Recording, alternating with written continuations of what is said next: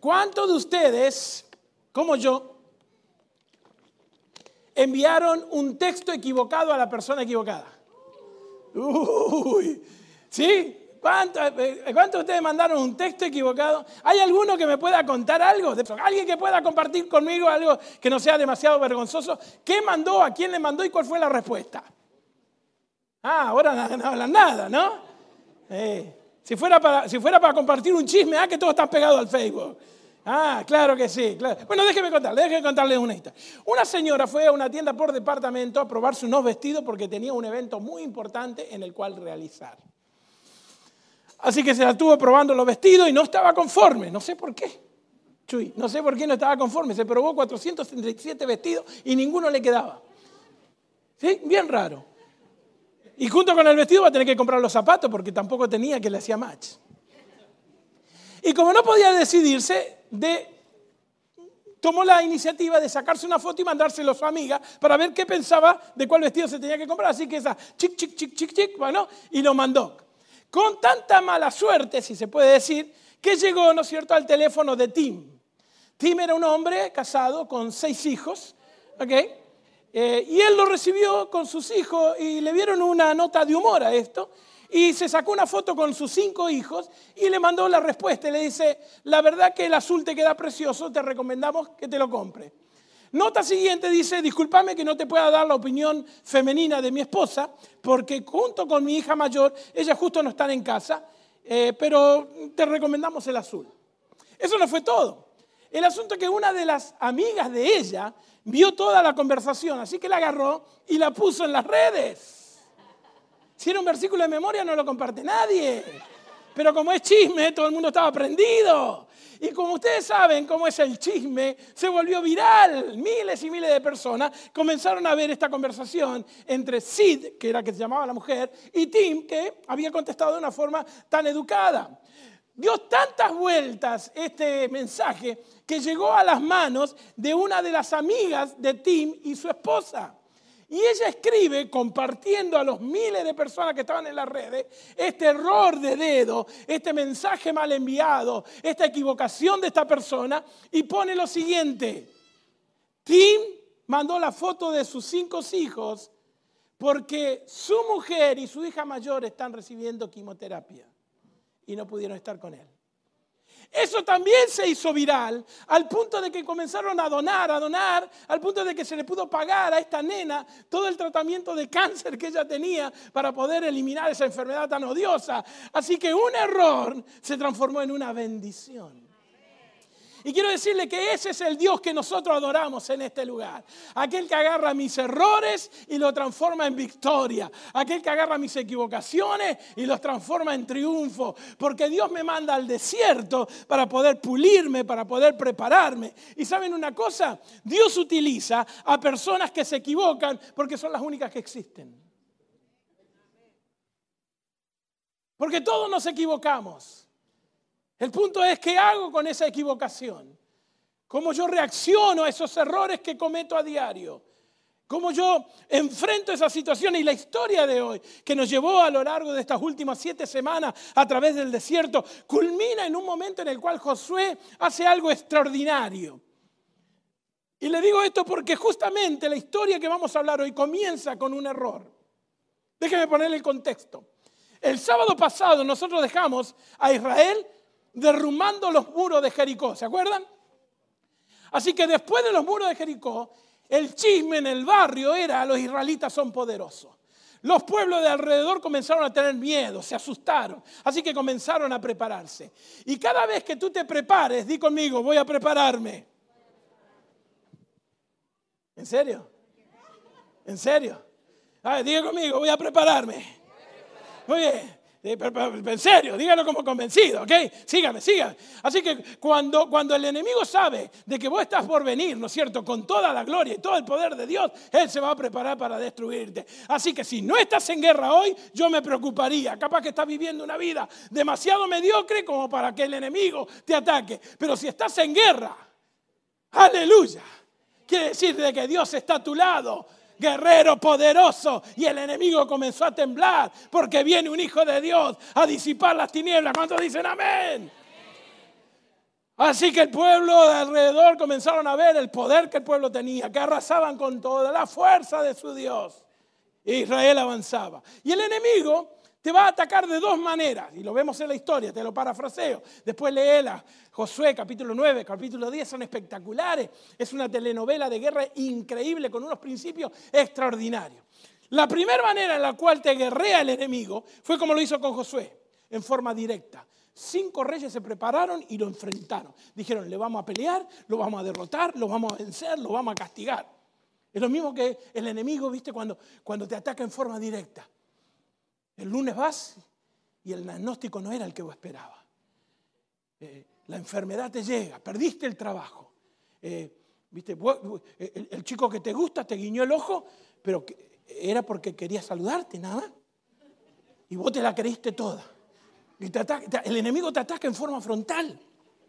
Mire, esta mañana veníamos con Katy para la iglesia. Y paramos ahí en el, en el, en el Service Road de la 8 con la veteran.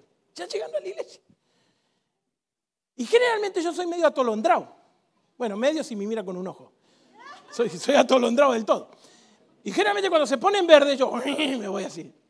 Excepto cuando está mi mujer que me regaña. Yo no sé qué pasó, pero Katy me estaba contando algo y yo la estaba mirando y cuando miro así está en verde y no sé por qué mi piecito fue delicadamente al acelerador y apenas si me moví. Se pasa una SUV enfrente mío y se lleva el carro que venía acá de este lado. Nos quedamos así con Katy. El enemigo ataca de frente. Y va a hacer todo, escúchame bien, mírame, mírame aunque sea feo. Va a hacer todo lo necesario, lo que sea necesario, cualquier cosa necesaria con tal de que tú no despiertes. Porque Él sabe que si tú invades con poder la tierra del enemigo, las tinieblas se van a disipar. El nombre de Dios se va a declarar, por lo tanto, Él te tiene que atacar frontal. Y alguno de ustedes esta semana lo atacó frontal, con su trabajo, con sus hijos, con su esposo, sobre todo con la suegra. El enemigo ataca frontal. A veces ni siquiera escatima ningún tipo de recurso. Ataca con depresión, con desánimo, con falta de ganas, con ganas de tirar la toalla. Me siento fracasado, cometí un error. Te refriega tu, pasado, te, te anula el presente y estás ahí adormecido porque Él te ataca frontal. Cinco reyes se ponen todos juntos y lo estaban esperando para que cuando ellos avanzaran, ellos lo iban a atacar frontal. Pero hay una segunda manera que el enemigo ataca. Lo hizo a través de los gabonitas. Israel tenía prohibido, digan conmigo, prohibido juntarse, tocar, apoderarse de cualquier cosa de los pueblos que eran del otro lado del río. Ellos no tenían que tocar nada. Dios era suficiente. Di conmigo, Dios es suficiente. ¿Cuántos lo creen?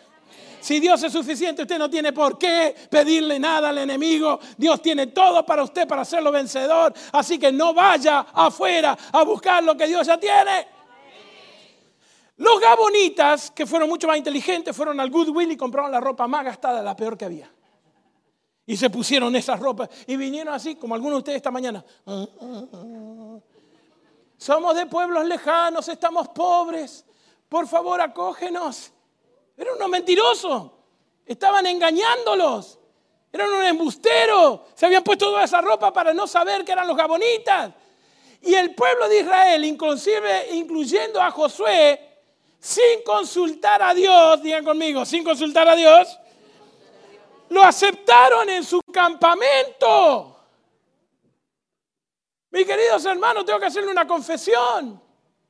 Mis mejores errores cuando, cuando yo no consulto a Dios. Todos mis errores son cuando yo no consulto a Dios. Cuando yo hago la vida tipo Frank Sinatra, a mi manera. Estos tipos no consultaron a Dios y dejaron que los gabonitas los engañaran. El enemigo te va a atacar frontal, pero va a haber muchas veces que él se va a meter con una mentira. Oh, si te dan esa posición en el trabajo vas a ser feliz. Oh, si te aumentan el sueldo, entonces sí vas a ser feliz. Oh, si cambias de esposo, entonces sí vas a ser feliz. Oh, si tu suegra se va de casa, vas a ser feliz. Amén. ¿Sí me entienden? El enemigo por ahí, filosofías, ideas raras, como el concepto de éxito, como el concepto de prosperidad. Y el enemigo te va envolviendo. Y los gabonitas se le metieron en el medio. Cuando los gabonitas se le meten en el medio, los otros reyes se dan cuenta y dicen, ataquemos con más furia. Porque el pueblo de Israel hizo paz con los gabonitas en las espaldas de Dios. Y ahora tenemos que sufrir las consecuencias. Pastor, usted está diciendo de que cada vez que yo tomo una decisión, por más que sea frívola, por más que sea temporal, por más que sea algo, ¿no es cierto?, que cotidiano de mi vida diaria, tengo que consultarle a Dios. Sí, ¿por qué? Porque el enemigo te va a atacar en forma directa y en la forma directa algunos de nosotros ya estamos apercibidos de que va a venir. Vos imagínate si esta mañana se aparece el enemigo acá, todo así rojo, con cuernos, con el tridente, con su cola larga, lleno de fuego, y te dice, peca, peca, peca.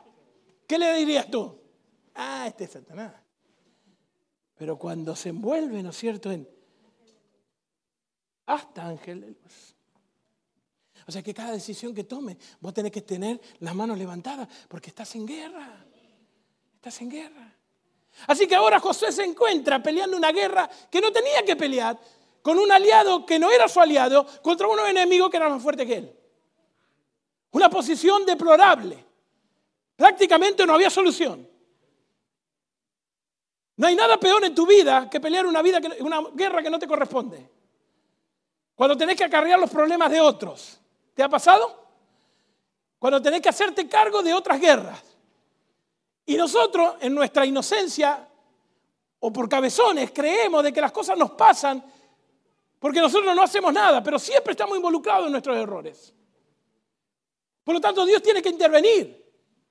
Y cuando Dios interviene, ¿recuerdan el sábado pasado?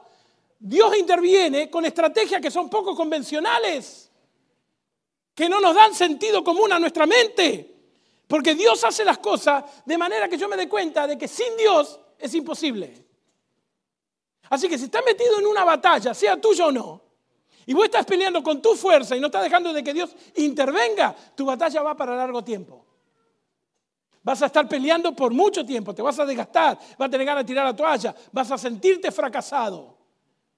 Pero tú no eres un fracasado hasta que tires la toalla. Por lo tanto, los fracasos Dios los va a utilizar para llevarte por el desierto, pulir tu corazón y hacerte victorioso.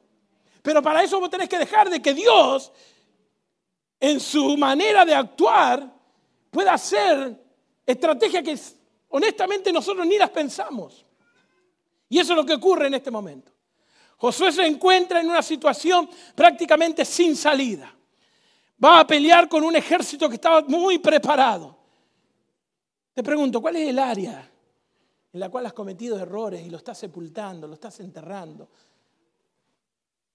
¿Cuál es esa palabra que dijiste y no la deberías haber dicho? Y en vez de enfrentarla, la querés dejar en el pasado. ¿Cuál es ese error que, pusiste debajo de, de, la carpeta de la casa para que, porque es vergonzoso, para que nadie se entere? Mientras vos sigas con esa actitud, mientras yo siga con esa actitud, mi guerra va a seguir continuando. Entonces Josué me enseña a mí en esta historia que hay algo espectacular. Josué ora. Y alguno de ustedes dirá, ah, no, pastor, tan simple. No, no es simple. Es efectivo. Pero no una oración que es el último recurso. ¿Viste? ¿Viste cuando vos venís a Dios? No sé si te ha pasado. ¿Viste que le decís, Dios, ya probé todo, no sé más qué hacer, ayúdame? ¿Cómo, ¿Cómo, te crees que se siente Dios cuando vos haces ese tipo de oración? Yo no sé si a ustedes les pasó cuando eran chicos, pero eh, en el barrio había juego de pelota y nos paraban a todos así. Los mejores jugadores, los dos capitanes se paraban en el frente. Y tú para acá, tú para acá, tú para acá, tú para acá. Y ahí quedaba yo. Y ahí se empezaban a mirar entre los capitanes. No, llévalo vos. No, no, yo ya me clavé con él la semana pasada. No, llévalo vos. No, se peleaban por mí. Ah, ¿no era así? me cambiaron la perspectiva. Desde ese momento yo creí que iba a ser jugador de fútbol profesional. ¡No! No, ¿sabes por qué? Porque yo era el último orejón del tarro. Yo era lo último que iban a elegir. ¿Vos te crees que cómo Dios se siente cuando va a venir y decir, Señor, provee de todo, pero bueno, Señor, no me salió nada, ahora voy a probar la oración? No, bien, si tu marido te pregunta, ¿te casaste conmigo por amor? No, era el único que quedaba. ¿Qué va a hacer? Ahora transformarlo a Dios cuando vos venís en oración y le decís, Señor, es mi último recurso. No, no, no, la oración no es el último recurso, es el único recurso. La oración no debería ser un acto de desesperación, debería ser un acto de dependencia total y absoluta. La oración es aquella que te comunica con Dios y Dios espera de que tú ores, pero si Él ya sabe lo que yo necesito, sí, pero Él espera que tú lo verbalices de manera que Él suelte los vientos de bendiciones del cielo para que tú te enteres de que solo no podés, pero con Dios eres invencible. Y quiero darte tres características que tuvo la oración espectacular en la cual Josué estuvo involucrado. Para poder aceptar la estrategia de Dios, para poder aceptar de que Dios es Dios de lo imposible, para poder aceptar de que es el momento en el cual Dios va a actuar en tu vida. Ahora, déjeme hacerle una pregunta, porque esto funciona en cuanto a expectativa. Esto no funciona en cuanto a volumen, por más que yo grite, no funciona en cuanto a silencio, por más que usted se calle y huele por ahí con lo que tenga que hacer en la semana. Esto vuela y funciona de acuerdo a la expectativa. ¿Qué viniste a buscar hoy a la iglesia? ¿Con qué expectativa viniste hoy? ¿Cómo te querés ir de este lugar? ¿Querés salir de este lugar lleno de milagros, lleno de poder, lleno de fuerza y victorioso? ¿O querés venir simplemente calmarte por un unos minutos y salir afuera y volver a la guerra, es up to you.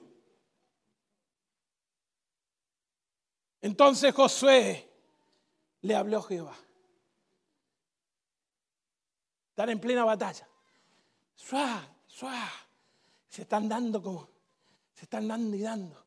Y entonces Josué le habló a Jehová. El día en que Jehová entregó a los amorreos delante de sus hijos de Israel, y le dijo en presencia de los israelitas, fíjate lo que va a pasar, lo que va a suceder. Finalmente se encuentran cinco reyes, Israel y los gabonitas, tramposos, mentirosos, embusteros, que se le habían metido, ¿no es cierto?, por trampa. Se enfrentan, se empiezan a dar y ve Josué que la cosa no funciona, que la cosa no está yendo por buen camino, así que él tiene que hacer algo. Y lo primero que se le ocurre, es lo único que se te tiene que ocurrir, es orar. Pero ¿cómo tengo que orar? Fíjese lo que dice. Sol, detente en Gabón. Y tu luna en el valle de Ascalón. Pero mi mente se va un poquitito. Entonces, fíjate, están en plena guerra. Se están dando como con todo. Y Josué, que no ve la situación, dice, voy a orar. Y lo primero que se le ocurre es hacer una oración atrevida, audaz. Porque Él entiende de que para Dios no hay nada imposible. El problema es que muchos de nosotros oramos, pero escondemos nuestros miedos y nuestra falta de fe bajo frases como esta. Bueno, Señor, ¿y si, tú es, ¿y si es tu voluntad? ¿No han orado así? Señor, necesito un novio, pero bueno, que se haga tu voluntad. ¿Cómo que? Señor, necesito trabajo, pero se haga tu voluntad. Tu, mujer te mata si oras así. ¿Cómo que? Anda a buscar trabajo. Lo primero que hace Josué hace una oración atrevida. Yo sé que atrevida es una palabra un poco fuerte para nosotros los latinos. Déjame ponerle audaz, pero es atrevida. ¿Vos te imaginás Josué Josué, el que se acaba de meter en lío por sí solo, el que acaba de meter la pata hasta la garganta, el que cometió el error de meterse con los gabonitas cuando él sabía que no lo tenía que hacer. Josué viene y le dice a Dios, Jehová, detén el sol. Yo me imagino a Dios mirando para abajo y diciéndole a los ángeles, mirá el atrevido lo que me pidió, que detenga el sol, ni más ni menos. Mire, Él le podía haber pedido un montón de cosas. Gente, nosotros le podemos pedir a Dios un montón de cosas, pero tenemos que pedir cosas audaces y atrevidas para que Dios intervenga en nuestra vida. Y Dios te va a contestar solamente para que vos entiendas de que Dios es Dios de lo imposible y que vos sin Dios no podés hacer nada. Y ese es el concepto que Josué tenía.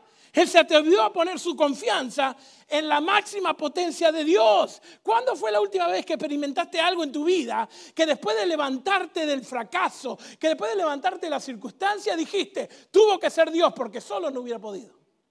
¿Cuándo fue?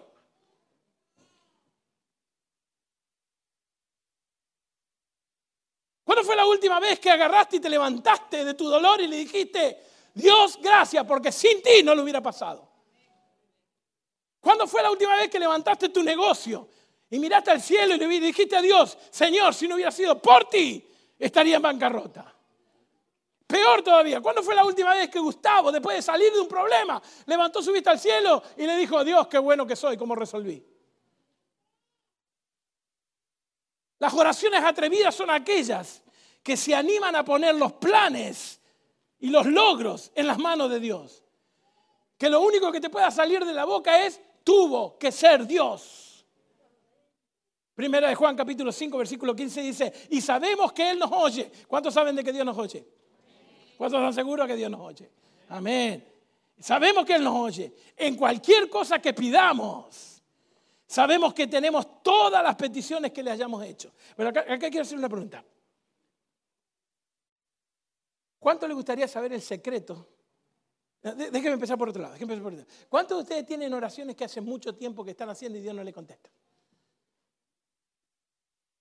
Gracias por la honestidad.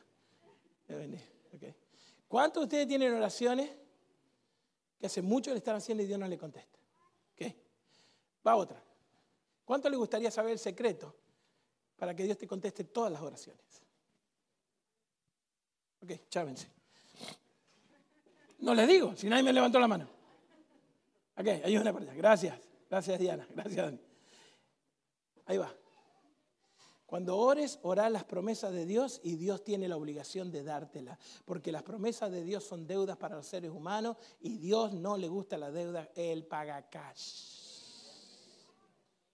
Si tu oración no tiene un, una base en la promesa de Dios, ni te gaste.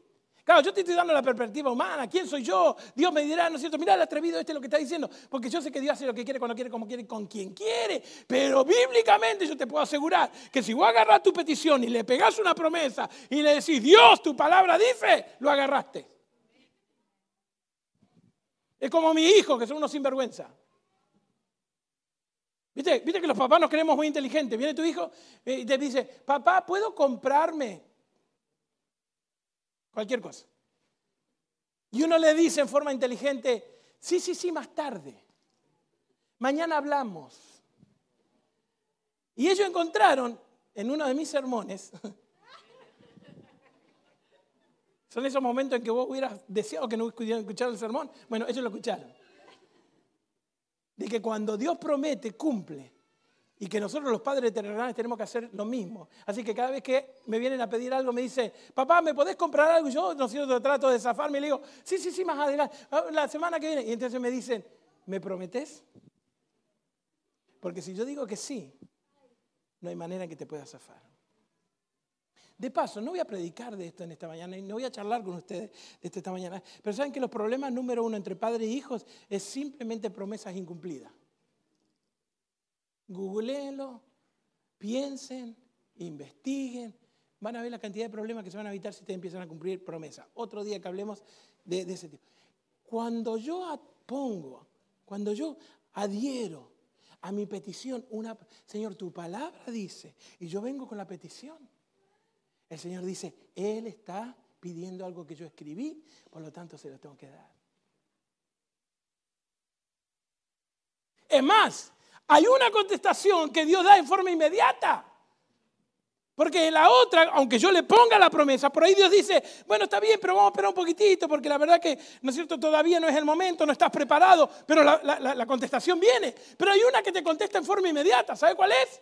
Cuando yo vengo delante de Dios y le digo, Señor, quiero ser una persona fuerte espiritualmente. Y el Señor dice, yes. Y larga todo el cielo y larga todo el poder y toda la fuerza y te perdona y te sana y te capacita y te pone con propósito y te pone significado y vivís una vida extraordinaria. Pero Josué lo tuvo que hacer en forma intencional. Iglesia, eso no pasa por casualidad. Tenés que ser intencional. Tenés que orar en forma atrevida, en forma audaz. Te pregunto para que empieces a pensar, ¿cuál sería la oración más atrevida que le puedas decir hoy a Dios? Algo que es imposible, que solamente con Dios lo puede hacer. ¿Alguno de ustedes vino acá con un hijo imposible? ¿Alguno de acá vino con un matrimonio imposible? Con finanzas imposibles, con un carácter que no te aguanta ni vos mismo, te mirás al espejo y te ladrás. Tenés algo ahí que lo petiste abajo de la carpeta porque vos crees que no hay salida. Y estás derrotado. Y viene Dios y te dice, pruébame, háblame. Abre tu boca con cosas que me desafíen. Quiero sentir que ores con toda tu fuerza. Y Dios le dijo a los ángeles, mira el loco este, mira, mira el atrevido, mira lo que me pide. mira lo que le pide. Porque el segundo punto de la oración es que la oración tenía que ser asertiva. Fíjense, saber específicamente lo que voy a pedir. A ver, ¿cuántos de ustedes oran? Ay Señor, bendíceme. Ay Señor, perdóname. Y el Espíritu Santo te mira y dice, ¿cuál de los 3.453.000 pecados que hiciste hace dos minutos te tengo que perdonar? Viene José y le dice, Señor, claro, preciso, específico, detente sol en Gabaón y tu luna en el valle de Ascalón. Sol, que tiene un radio de 695 mil kilómetros cuadrados. La Tierra tiene 6.300, o sea que el Sol es 100 veces más grande. Sol, que irradia 6.000 grados centígrados de calor, 4.000 en la zona de más fría. Que en su interior hay 15 millones de, grados que provocan reacciones nucleares. De manera que cuando pasa un, asteroide, un meteorito, lo que sea, un planeta, se lo chupa, se lo come y lo consume. Dios tuvo que agarrar el universo y agarrarlo y pararlo. El Dios que lo puso a funcionar lo tuvo que hacer parar, porque aún Josué se le ocurrió pedírselo. Pero él le pidió en forma concreta. Ay Señor, bendíceme. Elabora. ¿Qué quieres decir? Ay Señor, protégeme, cuídame. ¿Tenemos una lista de las oraciones que le querés hacer a Dios? Yo sé que te vas a reír, pero ¿tenés el prototipo de la pareja con la cual te querés casar? Por eso agarrás cualquier cosa.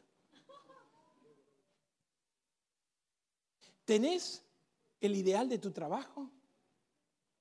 Pensado en base al propósito de Dios, no en base a tus gustos, tus necesidades y tu ganas de gastar el dinero. Abrís el refrigerador y mirás allí cuáles son las cosas dentro de 365 días. Papi, ¿qué, clase de padre vas a ser? ¿Qué clase de esposo? ¿Qué clase de esposa? ¿Qué clase de hijo? ¿Qué clase de cristiano? Esto no pasa por casualidad. El cristianismo no es algo que explota en forma natural en nuestras vidas. Implica una oración atrevida, implica decirle, Señor, cámbiame. Pero no como un cliché.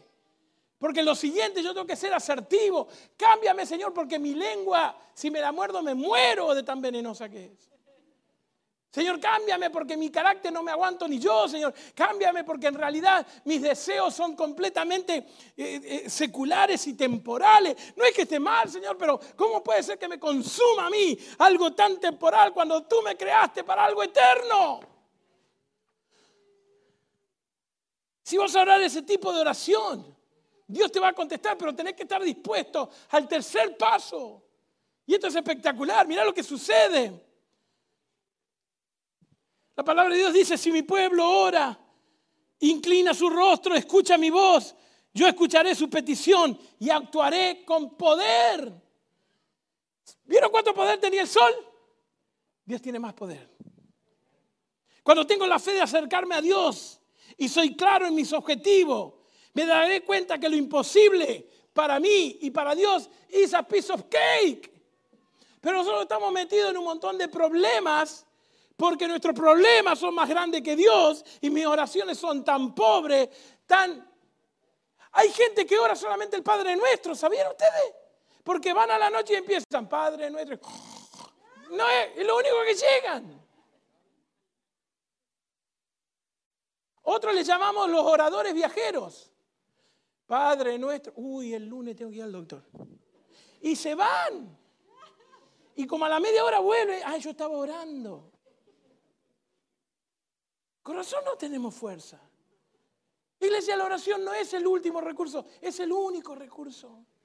Pero tus oraciones tienen que ser agresivas, atrevidas, impactantes, que los deje a Dios diciendo, ¡Ah! Eh, Jesús venía caminando, ¿no es cierto? Venía caminando y viene un hombre, y Jesús tenía los guardaespaldas, ¿no es cierto? Los discípulos, muévanse, porque cuando Jesús venía la gente se la muchaba, todo, ay, bendice a mi hijo. Y Jesús venía caminando y viene un hombre, ¿no es cierto? Y cuando se le va así, lo para Pedro y dice, no, para, para, para, el Señor está ocupado. Y dice, no, no, no, no, dice, Señor. Y Jesús lo escucha y dice, ¿qué te pasa? No, mi hija, mi hija está enferma, mi hija, mi hija está enferma. Por favor, Señor, mi hija. Yo me vuelvo loco, mi hija está enferma. Así que este hombre estaba loco como yo. Mi hija, mi hija está enferma, por favor, por favor. Y, Jesús dice, bueno, pará, estoy un poco ocupado, estoy un poco atarado acá, no puedo caminar. A ver, déjeme pasar, déjeme pasar. Dice, voy, voy para allá. Y el Señor le dice, ¡No! Solo di la palabra. Y Jesús lo mira a los discípulos y dice, say? Que solo diga la palabra. Nunca he visto un hombre con esta fe. ¡Qué espectáculo! Quería morir. Jesús se quería morir. ¿Cómo que di la palabra?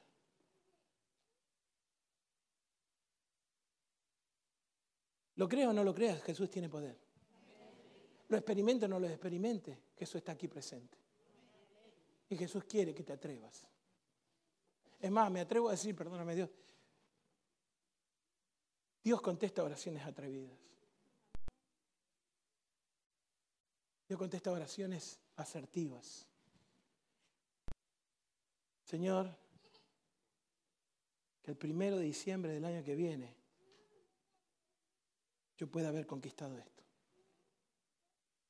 Yo pueda tener esto en mi vida. Si no, el enemigo va a usar la mejor de las armas. Te va a distraer, te va a ocupar, te va a amargar, te va a frustrar, te va a hacer un perdedor. Pero, si vas a orar este tipo de oración, tenés que estar dispuesto el paso que sigue. Fíjate lo que sucede. Pedir y hacer van de la mano. Cuando yo oro, tengo que estar dispuesto a hacer los ajustes necesarios para que Dios actúe en mi vida. Dice la palabra de Dios. Jesús, Josué cayó sobre ellos de repente tras haber caminado toda la noche de. De que le pongo el contexto. ¿Ok? Viene Josué y le dice, Señor, perdóname, soy un cabezón, cometí un error, me metí con esta cabanita, yo sé que... Y, Dios le dice, Señor, eh, José, calma, yo sé que soy un cabezón. Así que vamos para adelante. Señor, detén el sol. Así que lo detiene. El problema es, ¿ustedes se acuerdan del primer versículo que yo leí? Capaz que no se acuerdan. El primer versículo que yo le leí decía lo siguiente. Jehová le dijo, no te preocupes, yo te daré tus enemigos. Esto es lo que nosotros los seres humanos cabezón interpretamos. Mirá la persona que está al lado y le te hablan. E, esta es la manera en que los cabezones interpretamos esto. Viene Jehová de los ejércitos, el rey de los reyes, el señor de señores dice, no te preocupes, yo tengo todo bajo control, estos enemigos yo te los voy a destruir, te los voy a sacar del camino. Y esto es lo que yo interpreto. No me preocupo, no hago nada, tranquilo, que Jehová haga. Señor, busca trabajo, por favor, dame trabajo. Lo mínimo que Dios espera es que googlees. Señor, estoy buscando pareja. Lo mínimo que está esperando es que te bañes. Porque cuando vos orás tenés que estar dispuesto a moverte. Dios no te va a dejar en la... Nosotros creemos de que Dios actuando es pasividad mía. Nosotros creemos de que cuando Dios se mueve, lo que yo tengo que hacer es simplemente esperar. Pero vos fíjate que acá la historia dice de que Josué le pidió a Dios que detenga el sol y cuando detiene el sol, mira lo que sucede. Josué cayó sobre ellos de repente, tras haber caminado toda la noche desde Gilgal. Y vosotros no destengáis, sino seguid vuestro camino y herirle en la retaguardia, sin dejarlo entrar en las ciudades, porque Jehová nuestro Dios nos ha entregado en vuestras manos. ¿Sabes lo que él tenía? Era una estrategia de acción. Él agarró y dijo, ok, si Dios detiene el sol, yo le voy a pedir. Y, los generales José le dijeron, pero vos loco, ¿cómo le va a pedir a Dios que pare todo el universo? Eso va a ser una catástrofe. No, no, no. Si Dios lo puso en funcionamiento, él lo puede hacer. Así que yo le voy a pedir que lo haga. Y cuando él pare, nosotros vamos a salir corriendo, porque los milagros ocurren cuando vos te mueves toda la noche no son cosas momentáneas. La sanidad emocional, la sanidad espiritual, la reconstrucción pasa en el periodo largo. No en los momentos simplemente, yo quiero que hablar a Dios y que Dios lo haga. Dice que corrieron todas las noches, pero ¿sabes lo más interesante? Él tenía una estrategia. Siguió peleando toda la noche para que Dios le dé la victoria. ¿Cuál es tu estrategia de vida? ¿Cuál es tu estrategia de vida? ¿Qué es lo que pensás hacer?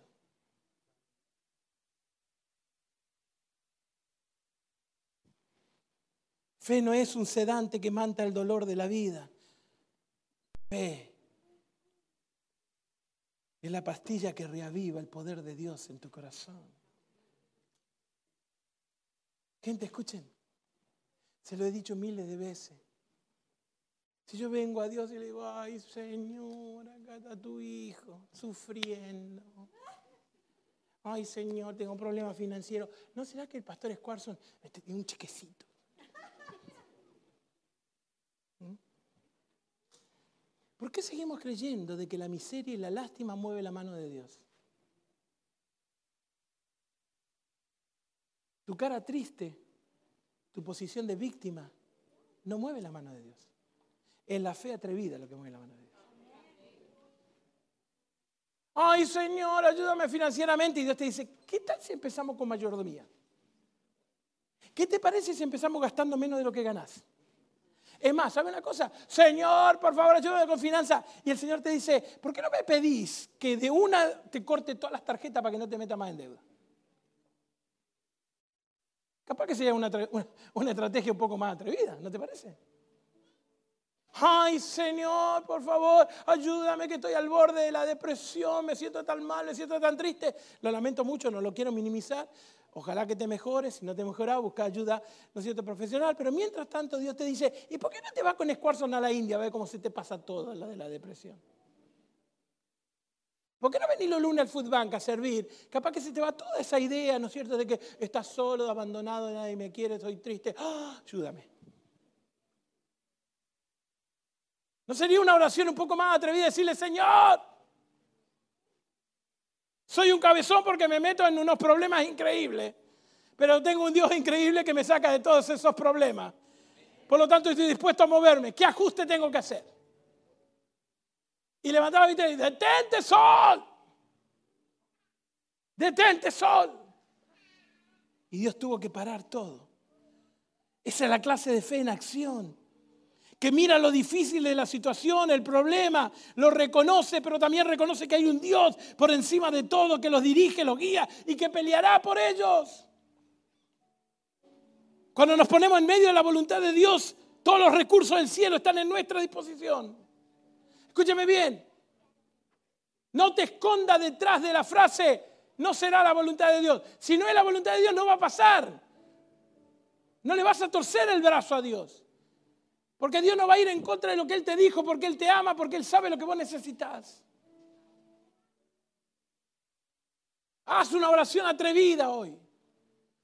De esos errores que tenés metido abajo de, de algún lugar para que nadie los vea. De esa que escondés detrás de un montón de, de mentiras que te dice la sociedad. Ah, si agregás un carro más al driveway, ay sí, voy a ser feliz. Ah, si me suben a esta posición, ay sí, voy a ser feliz. Ah, si consigo pareja, ay sí, voy a ser feliz. ¿Por qué no dejar de tratar lo temporal y comenzar a tratar lo eterno?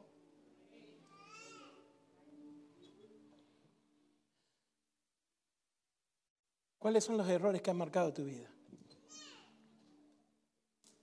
¿Los podés identificar? Porque para nosotros es fácil decir, no hemos equivocado. No, no, no. ¿Podés poner con fecha ese día que le grité a mi hijo cuando no tenía nada que...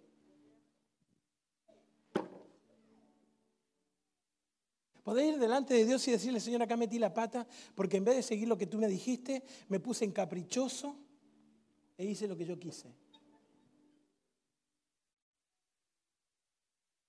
Podés agarrar y marcar en el calendario de tu vida y decirle, Señor, ¿sabe qué? Yo recuerdo este momento cuando tú me dijiste claramente, no, no, papito, por ahí no es, por ahí no es.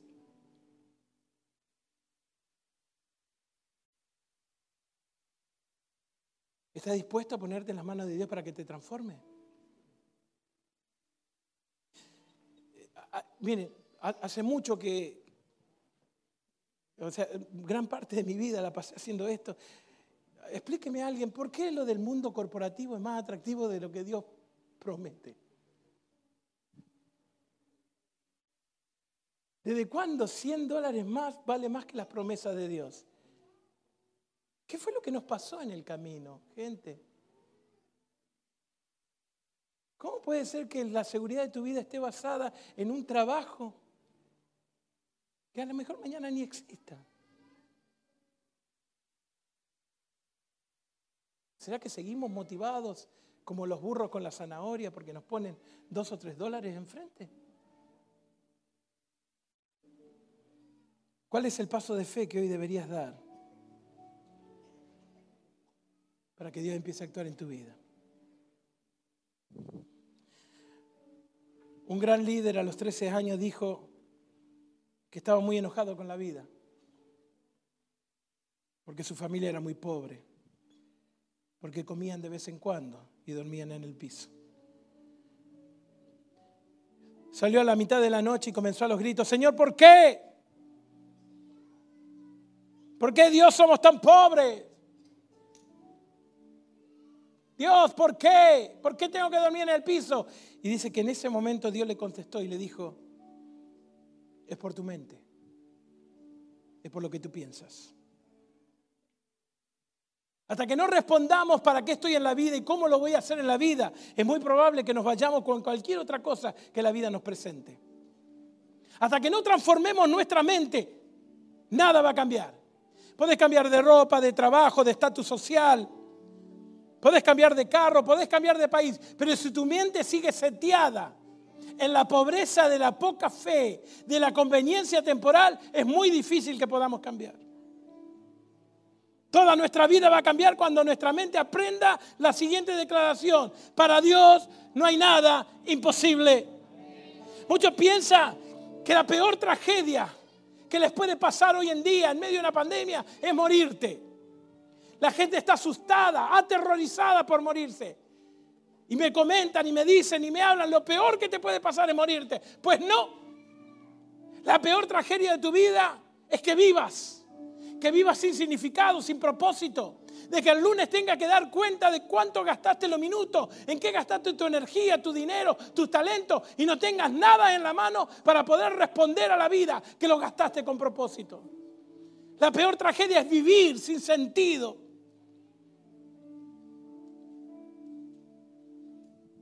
Porque hay muchos de nosotros que simplemente vivimos para el próximo pago, para la próxima experiencia, para la próxima muerte, para el próximo dolor, para la próxima circunstancia. Y lo único que hacemos es sobrevivir. Somos seres creados por Dios con significado y con propósito. Y hay algo en este mundo que todavía no se ha hecho porque está esperando de que tú lo hagas. Nunca serás satisfecho por más que logre cualquier cosa en esta vida. Hasta que no vivas con significado el significado que te da Dios. Estás acá para algo más importante. Fuiste creado con propósito, capacitado con poder y diseñado con un destino. Nuestra vida está cargada de potencial, pero lo primero que nos ahoga, lo primero que nos ahorra son nuestras carreras, nuestros trabajos, que vendemos todo por dos o tres pesos más, por algo temporal, cuando en realidad lo que Dios quiere es que eso llene nuestro corazón de propósito y significado. Alguien dijo por ahí, ¿dónde estará la mayor riqueza de este mundo? ¿Será en la plata de Perú? ¿En el oro en Sudamérica? ¿Serán los países como Irak que están llenos de petróleo? ¿Será que ahí está lo más rico de este mundo? ¿Serán las aguas frescas de, de, allá del sur que van a tener por fin agua limpia cuando el agua se acabe? ¿Cuál será el lugar en este mundo donde la riqueza está depositada? Bueno, ese lugar se llama el cementerio. Porque ahí están enterrados los sueños, los planes y las pasiones de las personas que no se atrevieron a vivir con los sueños de Dios. En el cementerio están enterradas canciones que nunca se van a cantar, libros que nunca se van a escribir, negocios que nunca se van a concretar, matrimonios que nunca se dieron porque no te animaste a vivir por fe, hacer el ajuste necesario. El cementerio tiene la capacidad de atesorar y, de arrancarnos a nosotros el mayor tesoro de este mundo, ustedes y yo, nuestro talento, nuestra vida. Lo peor que te pueda pasar es que el lunes te levante y te diga, ¿qué hice el fin de semana? ¿Qué hice con mi vida? Y honestamente estamos acá para decirte que el cementerio no nos va a llevar un tesoro más. Así que te vamos a preparar para que cuando te mueras te vaya vacío y deje todo el potencial que Dios tiene en tu vida como un legado para esta tierra. Para que la gente sepa de que tú tienes la capacidad de decir, Dios, detén el sol, porque acá viene el cabezón de tu hijo. El que se equivoca, pero se levanta. El que cree y actúa. El que confiesa y avanza. El que grita y dice en el nombre de Jehová de los ejércitos, Señor, tú eres mi Dios. No hay nada imposible para ti. La muerte quedó vencida. La enfermedad derrotada y todos los seres humanos vivirán para su gloria. Por lo tanto, declaramos en el nombre de Jehová que tú eres nuestro Dios. Gracias por acompañarnos. Recuerda que nos puedes seguir en nuestras redes sociales. Nos encuentras en Facebook y en Instagram como Fundación Smiles, dibujando una sonrisa a la vez.